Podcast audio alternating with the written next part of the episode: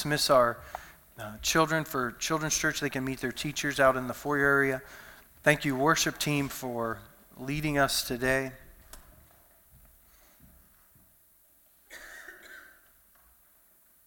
If you have your Bible, I want to encourage you to go to Ephesians chapter 4. Ephesians chapter 4. We're going to do something today that's going to be very difficult for me. I'm going to scratch the surface on a subject that I could probably do a 13-week series on. And so luckily, no matter what happens today, you get ice cream at the end. And so whether I do good in that or bad at that, you get to eat ice cream. So that'll make it all better. But if you missed last week, we started a series that I just want to do for a couple weeks before we get into our small groups. If you have not yet signed up for a small group, a huddle, that's going to be meeting either on Sunday afternoons or Wednesday evenings.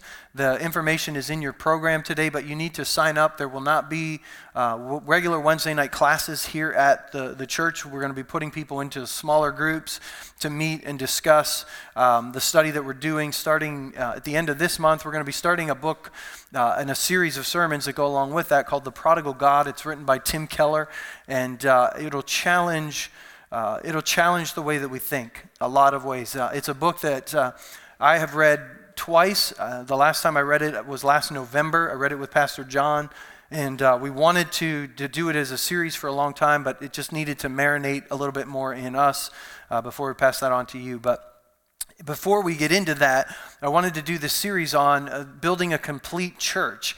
And the video that I shared this morning, part of the reason I shared that video is because I thought Jacob Bach did an amazing job of, again, illustrating what we started to talk about last week. Because if you remember, he talked about the spiritual weapons that we can fight with and how different people in their prayer group, their ministry team wanted to use this weapon and wanted to use this weapon and some wanted to use this weapon. And sometimes when it comes to spiritual warfare and prayer like this, we sometimes latch on to one weapon and we think that that's the weapon. And so we get frustrated when we try to get other people to use our weapon and they're not using it. And so what I loved is that, you know, God has this arsenal of spiritual weapons. And here's the thing. It's not just one weapon that you prefer using. It's whichever weapon you'll learn to use. And God will teach you to use all of the weapons in his arsenal. It's not like when Paul starts talking about spiritual weapons, he's like, no, there's only this one for this one and this one for this one. No, they're all available to us, and we learn to develop them and we use them. And at different times, God will call upon us to say, hey, it's time to use the sword. Hey, it's time to use the bow and arrow. Hey, it's time to use a cannon. I mean, there are different weapons at different times that God wants to call on us to use, and that's why we want to grow and develop in them and maybe not be frustrated that everyone else doesn't want to use the weapon that maybe God is trying to get us to use, because if he moves on different people in different ways, every weapon is being used to combat that problem. And that was such a great picture of what we talked about last week as we started walking through the different types of giftings and the different types of ministries. And I gave you this scripture from 1 Corinthians chapter 12 last week, where there are different kinds of spiritual gifts, but the same Spirit is the source of all of them. There are different kinds of service, but we serve the same Lord. God works in different ways, but it is the same God who does the work in all of us. And we went through Romans chapter 12 last week, and we talked about these gifts that God has given to us. And we started with the gifts of the Father that he's placed in every one of us. While we were in the womb, he created us, he formed us, he's put these gifts in us. But how many of you know that the people in the world that don't know Christ still have gifts? They have graces from the Father. They can still teach, they can still lead. Some of them are still compassionate. They still have gifts, and we have to redeem them.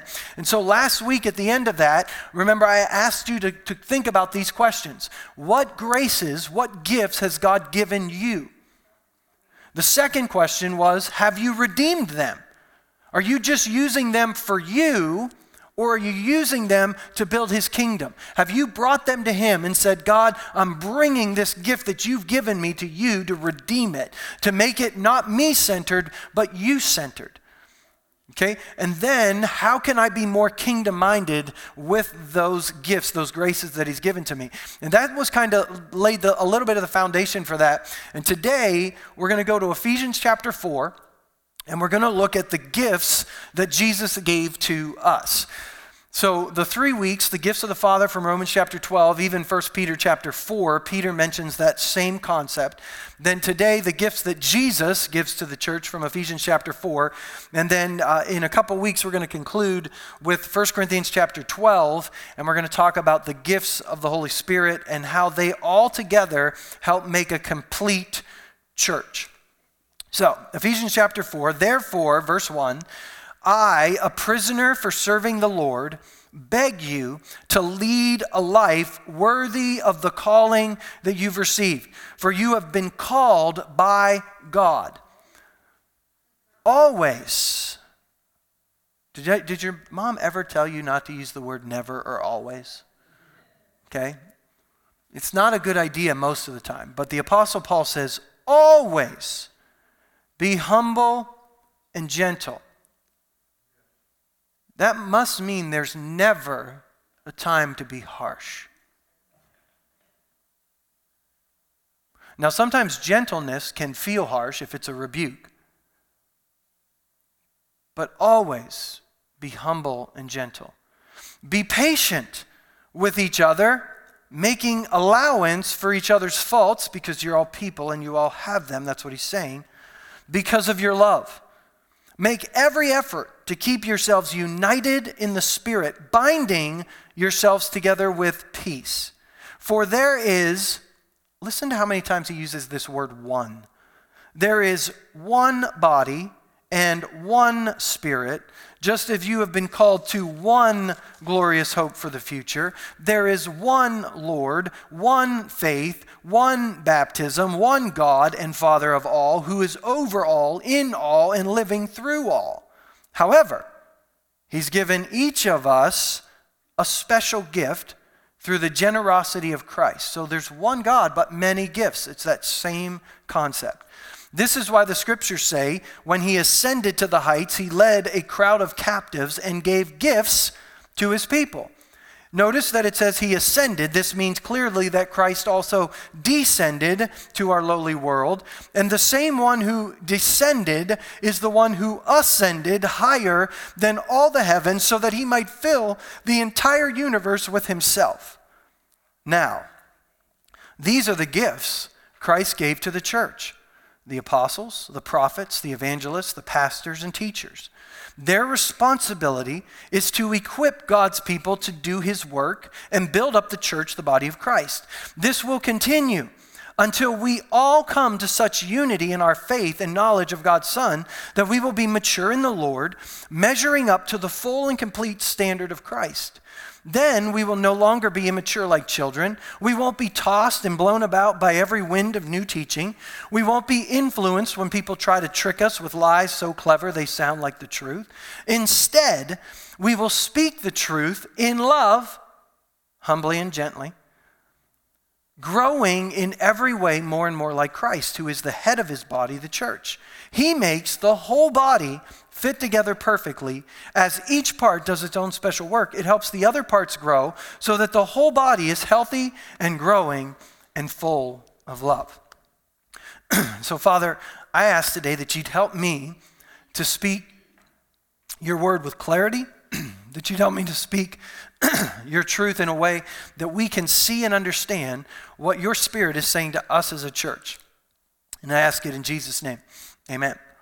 So the Apostle Paul starts this passage of Scripture by telling us to lead a life that's worthy of the calling that we have received. We have been called sons and daughters of God. That's our calling. That's our identity. And we should not act like we are not. We shouldn't act in a way that brings shame or reproach to the name of God, because we are sons and daughters of God. We don't have to be tossed to and fro. We don't have to panic. We don't have to act like the world is falling apart or this person has harmed me outside of God's plan and knowledge. We are sons and daughters of God. Nothing can harm us that he has not been made aware of.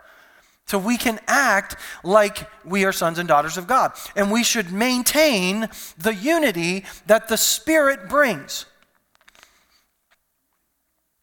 Notice that the Spirit brings unity. There's a move in our day where we try to get everyone to think exactly the same. We try to get everyone to agree on everything. And if we don't agree on everything, then there must not be unity. Well, we just heard that God gives different graces, different gifts, different perspectives, different personalities, so we're not all going to think exactly the same. But there still can be unity, because unity has more to do with us making allowance for each other's faults. It has more to do with us being humble and gentle than it does walking and thinking exactly the same on every issue. This would be a great thing to preach on Capitol Hill to Democrats and Republicans. Although it still needs to be preached in the church, because sometimes politically in the church we act just like they do on Capitol Hill. But there's many graces, many gifts, many perspectives, but there's always one body, one Spirit, one hope, one Lord, one faith, one baptism, one God, one Father.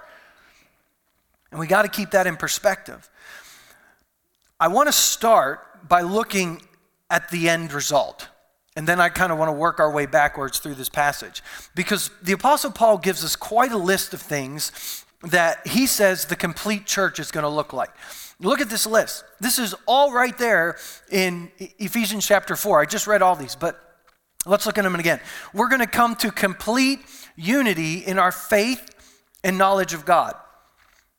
Complete unity, oneness in our faith and knowledge of God. And I don't necessarily think that means we're all always going to agree completely. Did you ever notice there's lots of denominations in the world? I mean, drive through town, you see them all out there. And sometimes people are like, well, which denomination is right? All of them. Well, most of them. Some of them. But it's not just one of them.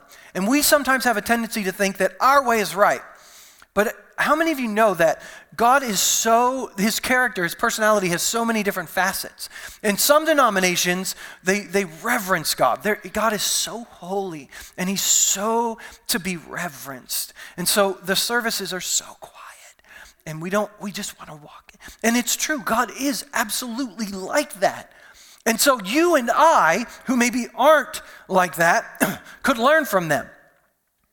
Now some focus on the power of the Holy Spirit and the gifts of the Spirit and how they operate, and they should operate in our lives today. And that becomes the focus, and that becomes maybe the melding point of that church.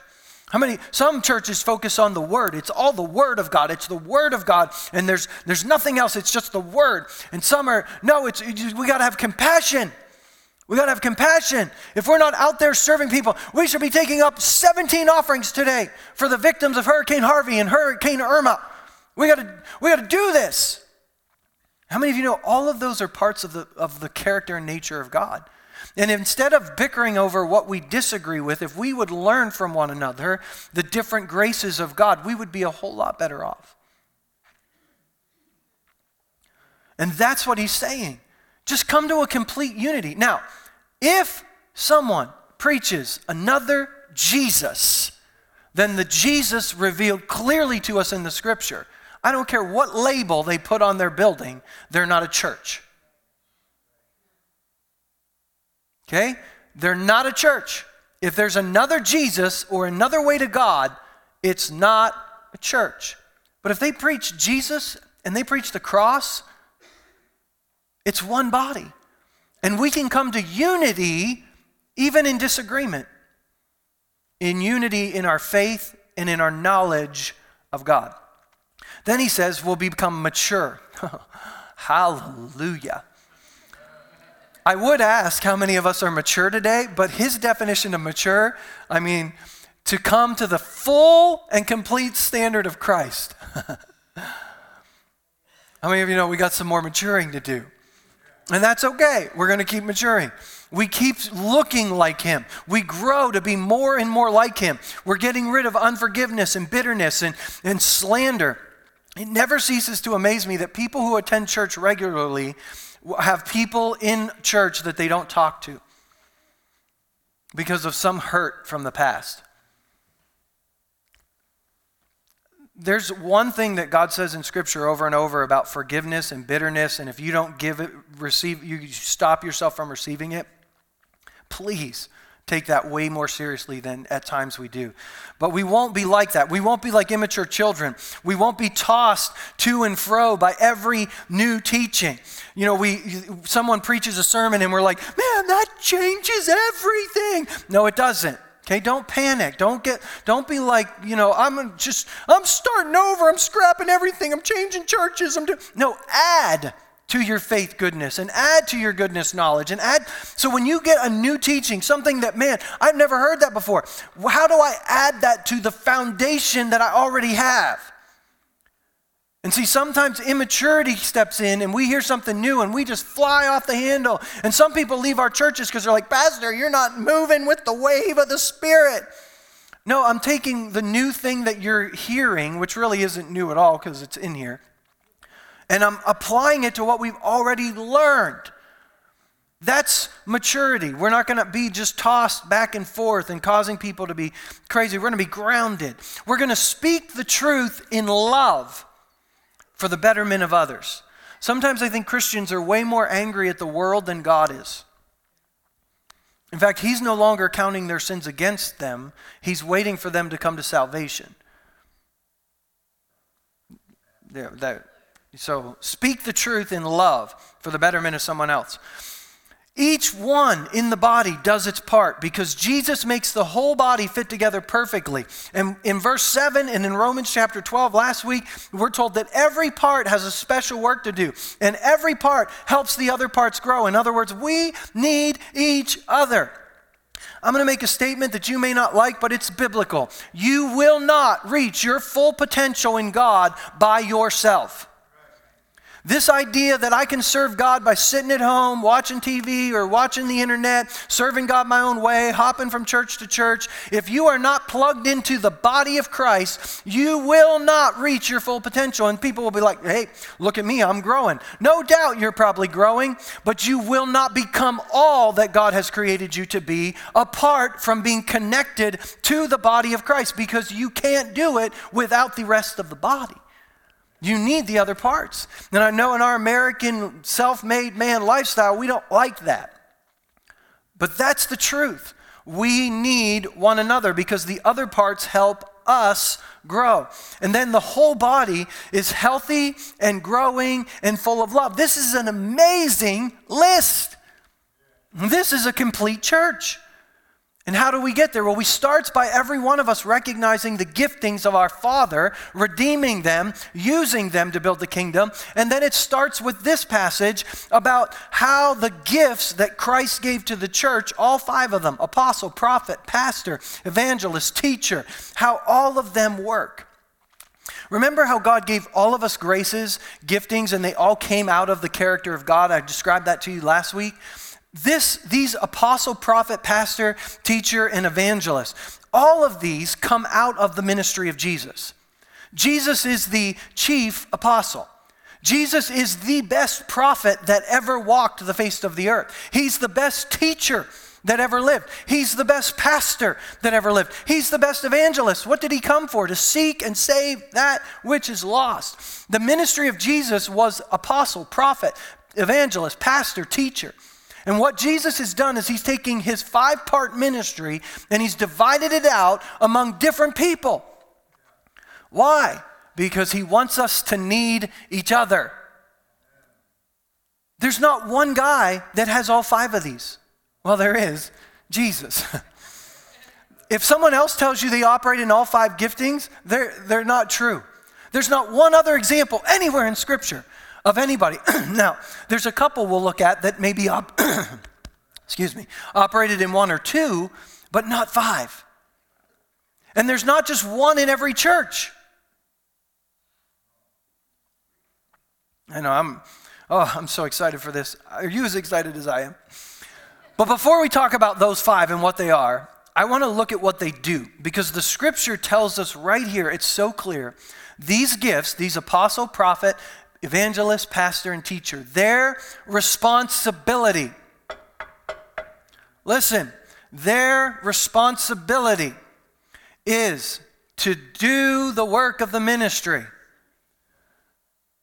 No, it's not. See, it's not what it says there at all. See, but that's what we think.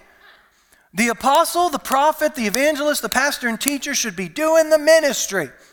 Except the Bible says they should be equipping the body to do ministry so that the church can be built up. Isn't that interesting?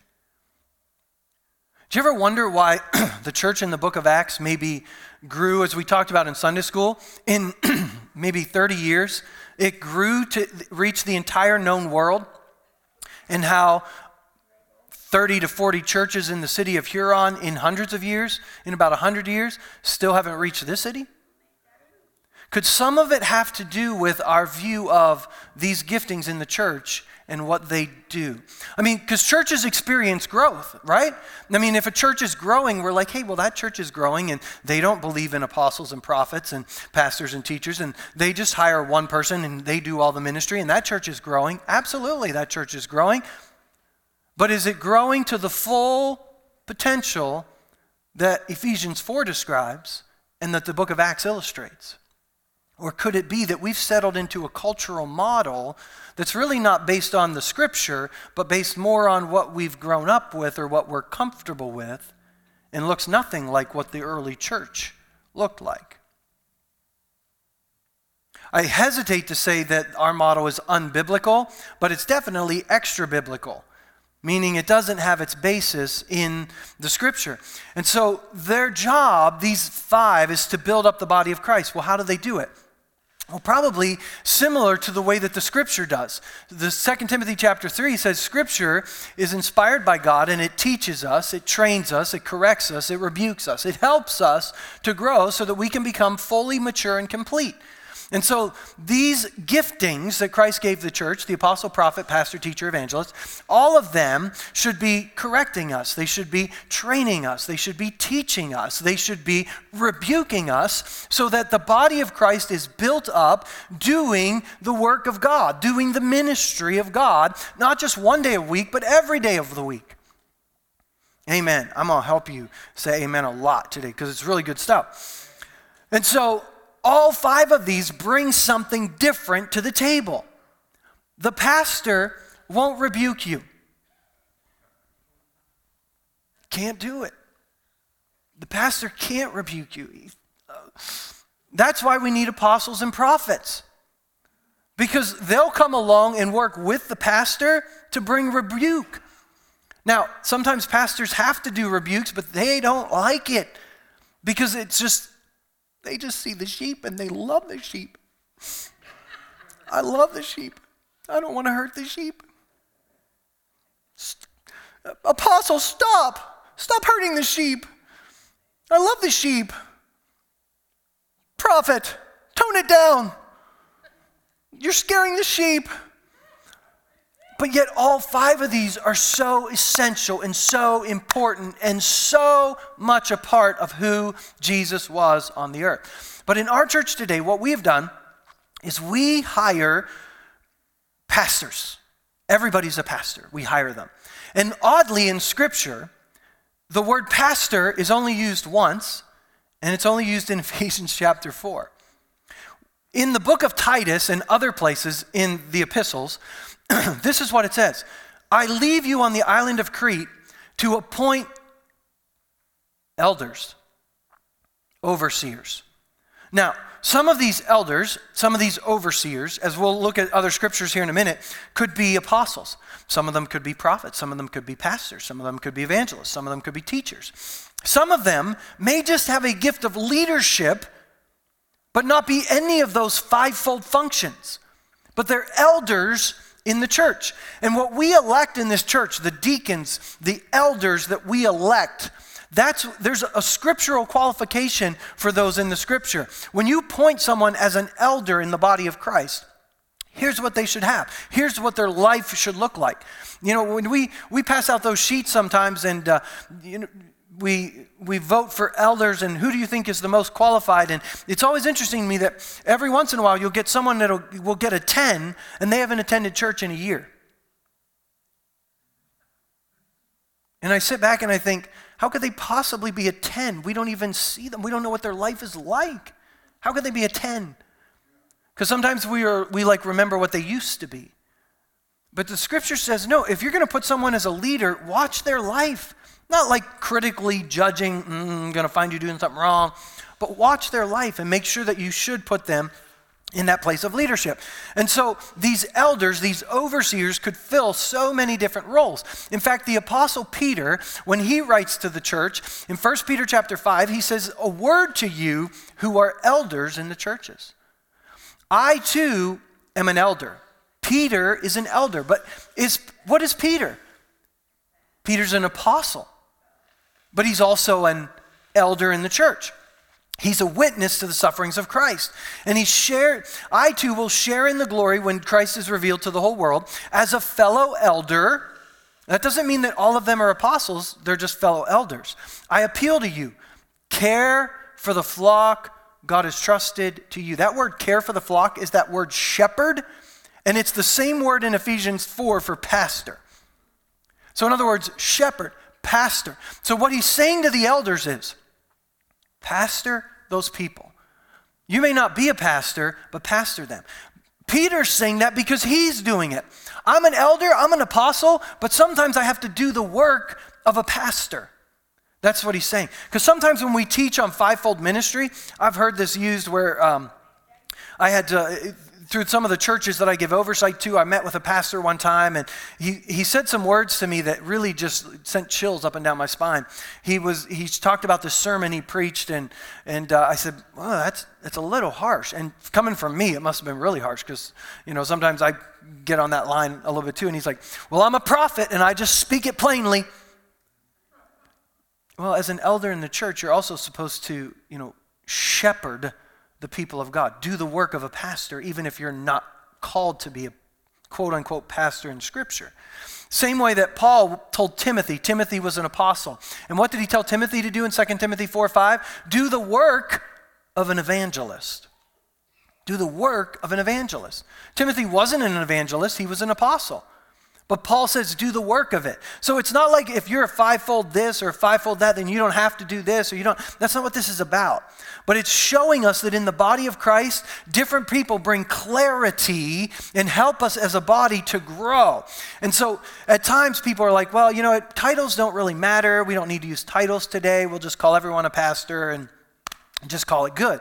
But to the point that titles help bring clarification, they're used in Scripture.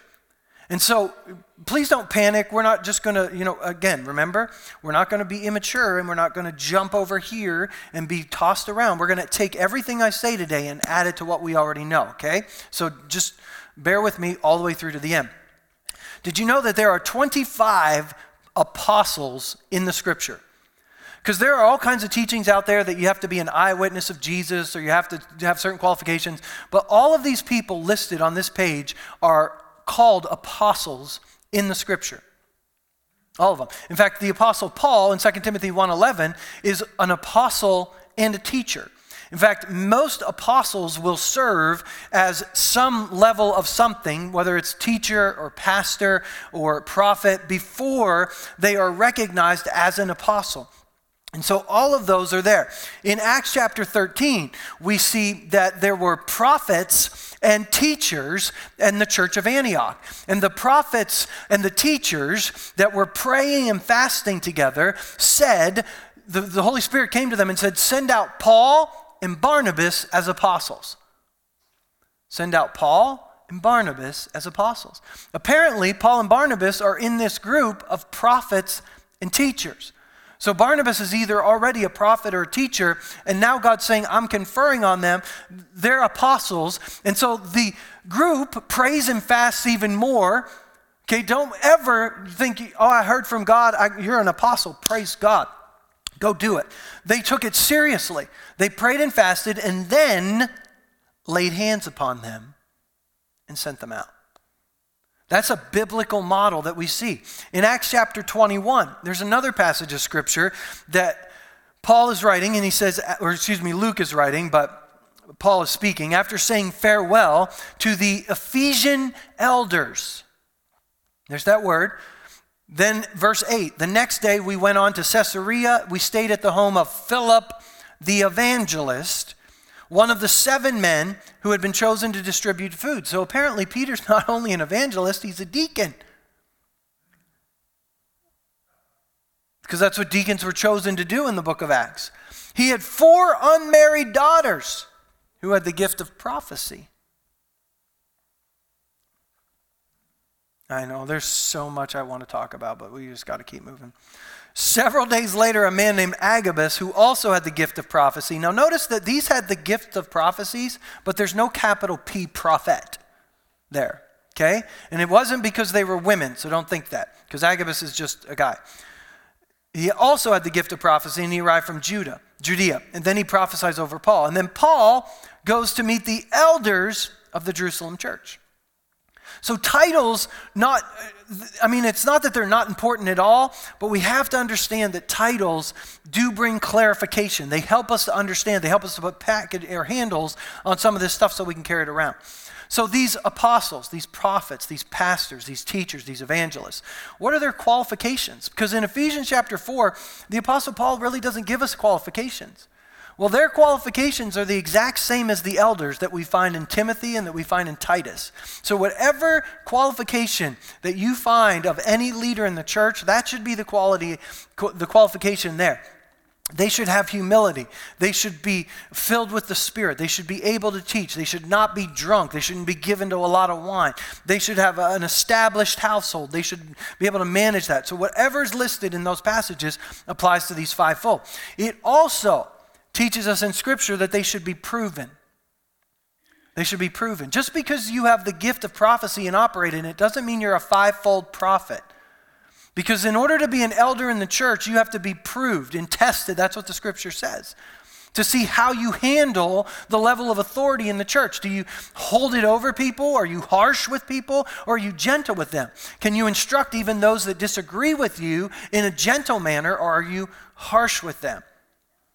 And so there are times in the body of Christ where people are self-appointed prophets or self-appointed apostles, meaning they operate in it, but local leadership doesn't recognize their gift, and so they just go out and start their own ministry. That's not biblical.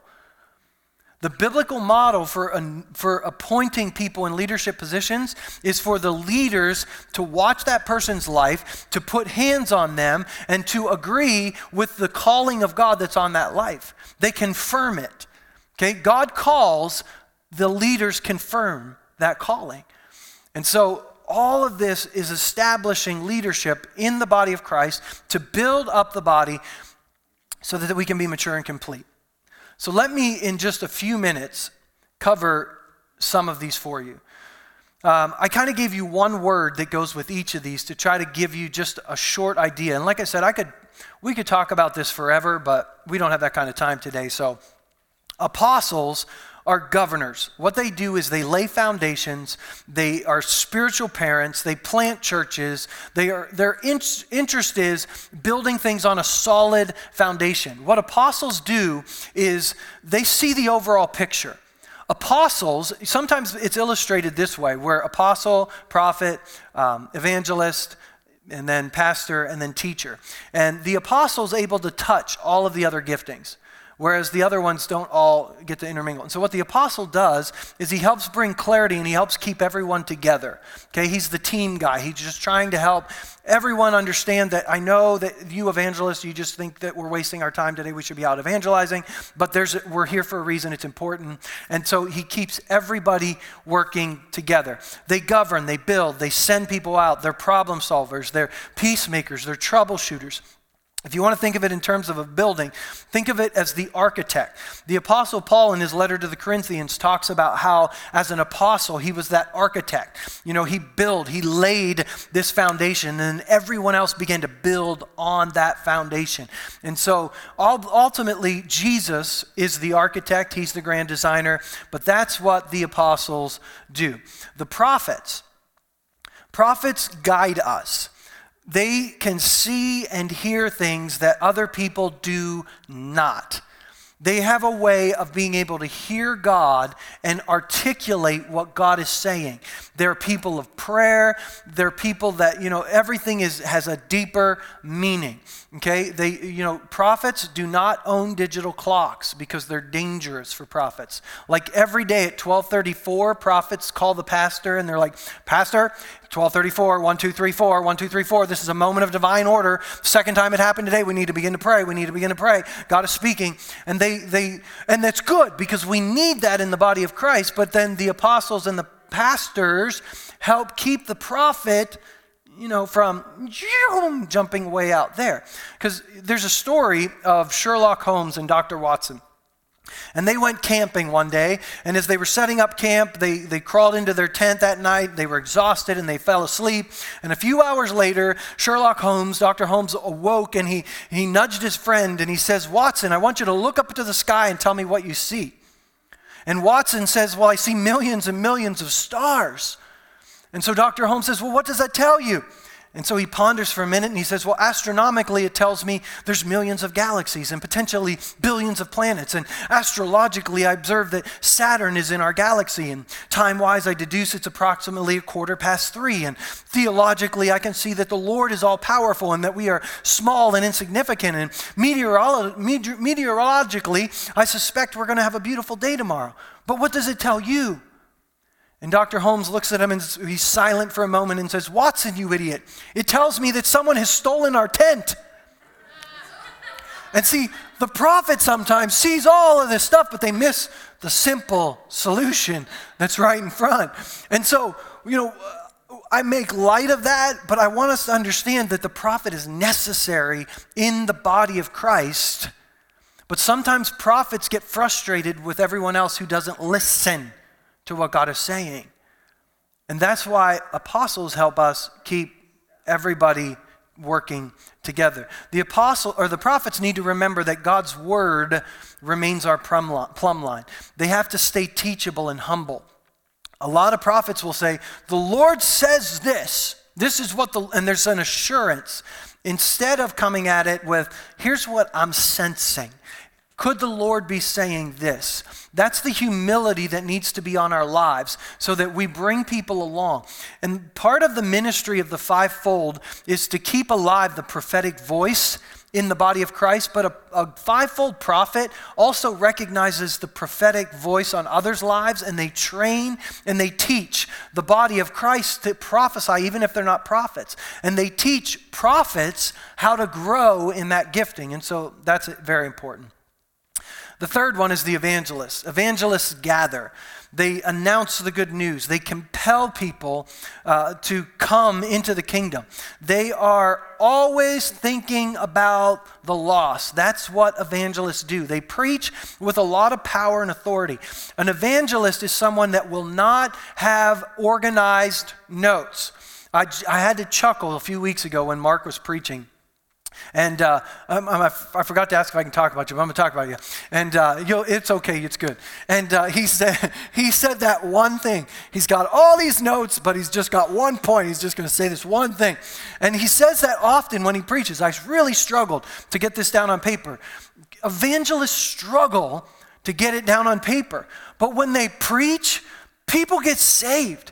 It doesn't, and for teachers, okay, teachers, we got outlines and we got subpoints, and if you ever put my notes next to Mark's notes, you'd be like, dude. But teachers will get frustrated because they'll teach something and no one will get saved, and the evangelist will get up there and say something so simple, and then people get saved by the droves. And you're like, that's not even very profound. How did anyone get saved from that? I mean, you didn't explain propitiation or justification or sanctification, and yet people are getting saved. I don't even know if they're really saved. Because there's a passion, there's a gifting on the evangelist's life to be able to share the gospel. And what we do at times, sometimes a senior leader in a church is an evangelist, and they're frustrated because they're trying to be a pastor. And they feel like, I'm a terrible pastor. Well, you're really not a good pastor. You should do the work of a pastor if you're the senior leader, but you're an evangelist. So get a pastor on your team. And that pastor can be someone in the pew. Some of you are better pastors than people who are paid to be pastors. because that gifting is on your life. And it's okay. And as leaders, we cannot be intimidated or in any way unsure of ourselves and try to, well, I don't want, people are going to like them more than they like me. Who cares? Do what you're gifted to do. You know, the evangelist has a gift on his life to bring people into the kingdom. And they get frustrated when we go to church all the time. And the evangelist is like, why are we in church? We should be out reaching the lost. Come on, people. Let's go reach the lost. And some of us get upset with the evangelist because we don't have that same passion. And we're like, dude, tone it down. But we need evangelists in the body of Christ, or you and I would just sit here. And no one would get us uncomfortable enough to start sharing our faith. And no one would model it. I loved when Kara was talking at the fair, and she's like, man, when Mark shares the gospel, I just get so encouraged. And I'm like, I can do that. And good. That's what's supposed to happen. When you watch him do it, you're not supposed to be like, well, I could never do that. Just start, well, you're never going to be an evangelist unless that gift's in you, but do the work of an evangelist. But you won't learn how if you don't go around the evangelist. Does that make sense? So some of you missed your moment at the tent, but if you ask Mark, he'll walk the streets with you and do it. I was with him at Walmart one day and he did it. We were just joking with him, and there were two Hispanic people sitting on a bench, and we're like, somebody's got to tell him about Jesus. So he did. That's the gift of an evangelist, and it's so needed, or we'll just sit here forever and no one will tell anyone about Jesus. So it's so important. But again, the evangelist has to understand that there's one gifting, because sometimes the giftings of these five, they fight and they split churches and they cause problems because they don't learn how to get along. Pastors guard. The pastor loves people. Now, don't get me wrong. All of the giftings love people. They just don't all know how to show it the right way, okay? But pastors, it's all about the people. They will avoid confrontation or anything that upsets the people because they love them. We got to get the people to come back. We don't want the people to not come back. Prophet, we want the people to come back. Stop it. Evangelist, stop trying to make everyone feel guilty for not evangelizing. The people are leaving. I want the people. They love people. They notice people. They notice things that are wrong in people's lives. And these people are pastors are so important. But pastors are not called to do all the ministry. The pastor is not called to visit every sick person or help every person in need. They're called to equip other pastors. Because one person can only possibly serve this many people. But if we had this many pastors doing pastoral ministry to others, how many more could we reach? Maybe we could reach the known world in less than 30 years. If pastors, prophets, evangelists, apostles all started equipping the body to know what they're called to do. And just because you're not in full-time vocational ministry doesn't mean you don't have a calling on your life to be an apostle or a prophet or an evangelist or a pastor or a teacher. You may. And you may have that gifting without being a five-fold leader, but use whatever gifting God has given you. And then the last one of my favorites, is teachers. And teachers ground us. Teachers get excited about stuff nobody else gets excited about, but they have a way of bringing out things from the Word, and you're like, dude, I read that like yesterday, and I didn't get any of that. But teacher, it's a gift from God. You know, we don't think of ourselves as like, well, I'm better than everyone else because I see things that other people don't. But that's what happens to teachers. Teachers sometimes judge other people, and they think the Bible clearly says, I don't know why, but it's not clear to everybody. And teachers are needed to help make it clear to everyone and help others learn to teach others. By the way, never argue with a five-fold teacher, because I promise you, you will be wrong. Even if you're not, you will be, because five-fold teachers, they're just black and white. They know every scripture. I mean, they're spouting off scriptures from books you didn't even know were in the Bible, because five-fold teachers, this is who they are. And they're so important. If you ever try to cling to something without your pinky,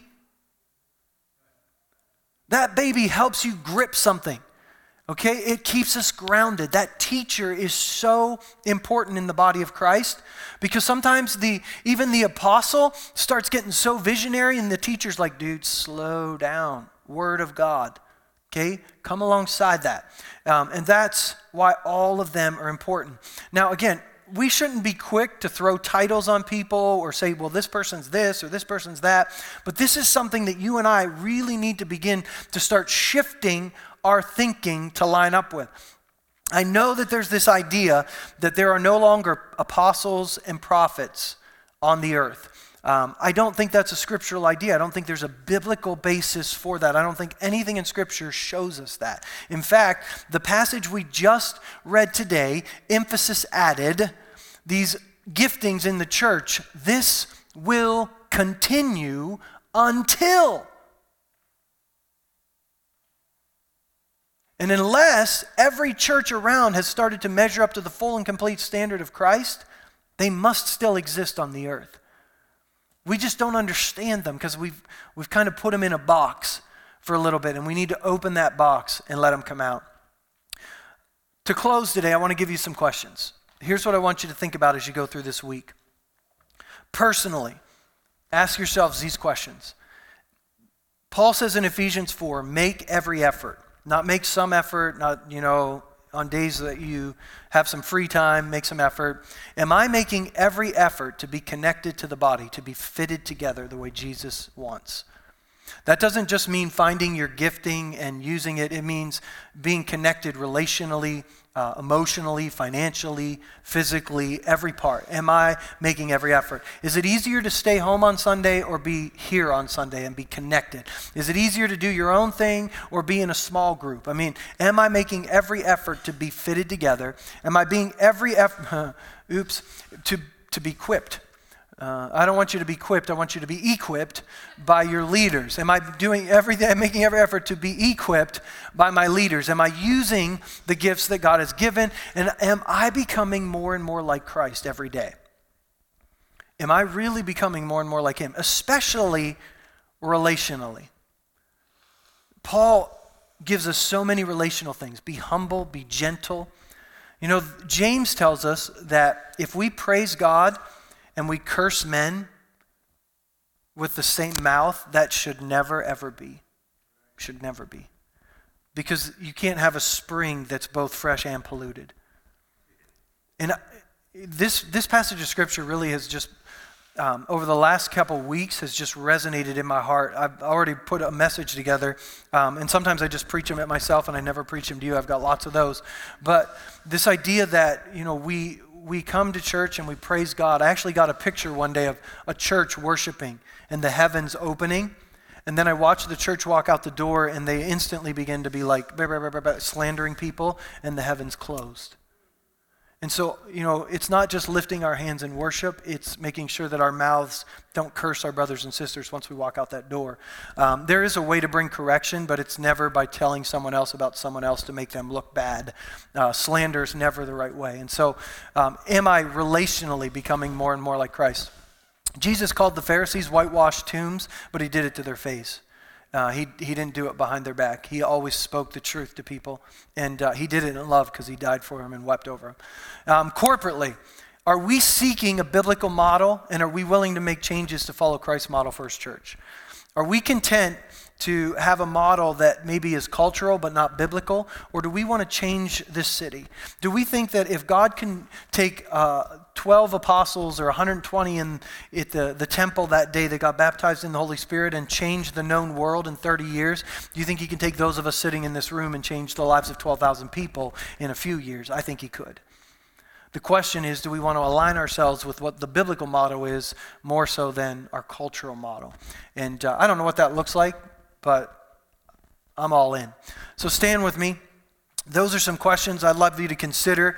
I know I went a little long today, but I felt like I needed to just hammer all that out. I really wanted to go longer. I feel like we could come back for an afternoon series on some of this stuff. But if you want more teaching on fivefold ministry, I've got sermons, I've got books, I've got other things that maybe can bring some clarification to some things if you have questions, or maybe you feel called and something in you resonated today and you're like, man, I wish I had some more information. I'd love to sit with you over a cup of coffee or tea or whatever you drink and hash that out with you or give you some information to study on your own. But Father, I thank You that You have given every one of us gifts, from your great arsenal of spiritual gifts.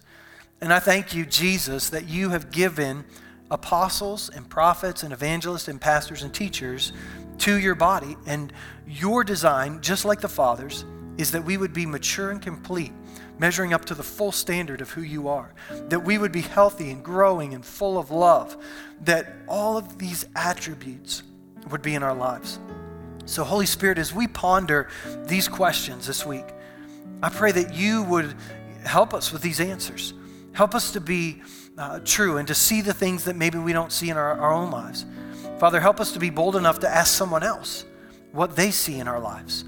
And so, Lord, I pray that for each of us, you would help us to align our thoughts and our lives with your word so that we can declare your truth and build your kingdom in this city into the farthest parts of the earth. Now, Lord, I pray your blessing over this congregation today. I ask that you would bless them and keep them. I pray that you would cause your face to shine on them, that you'd be gracious to them. You'd lift up your countenance on them, and you'd give them peace. And I pray it in Jesus' name. Amen. Amen. God bless you as you go today. Don't forget, it's Sunday. So you get rewarded for staying a few minutes late. Tell them to give you some extra whipped cream or cherries or something back there.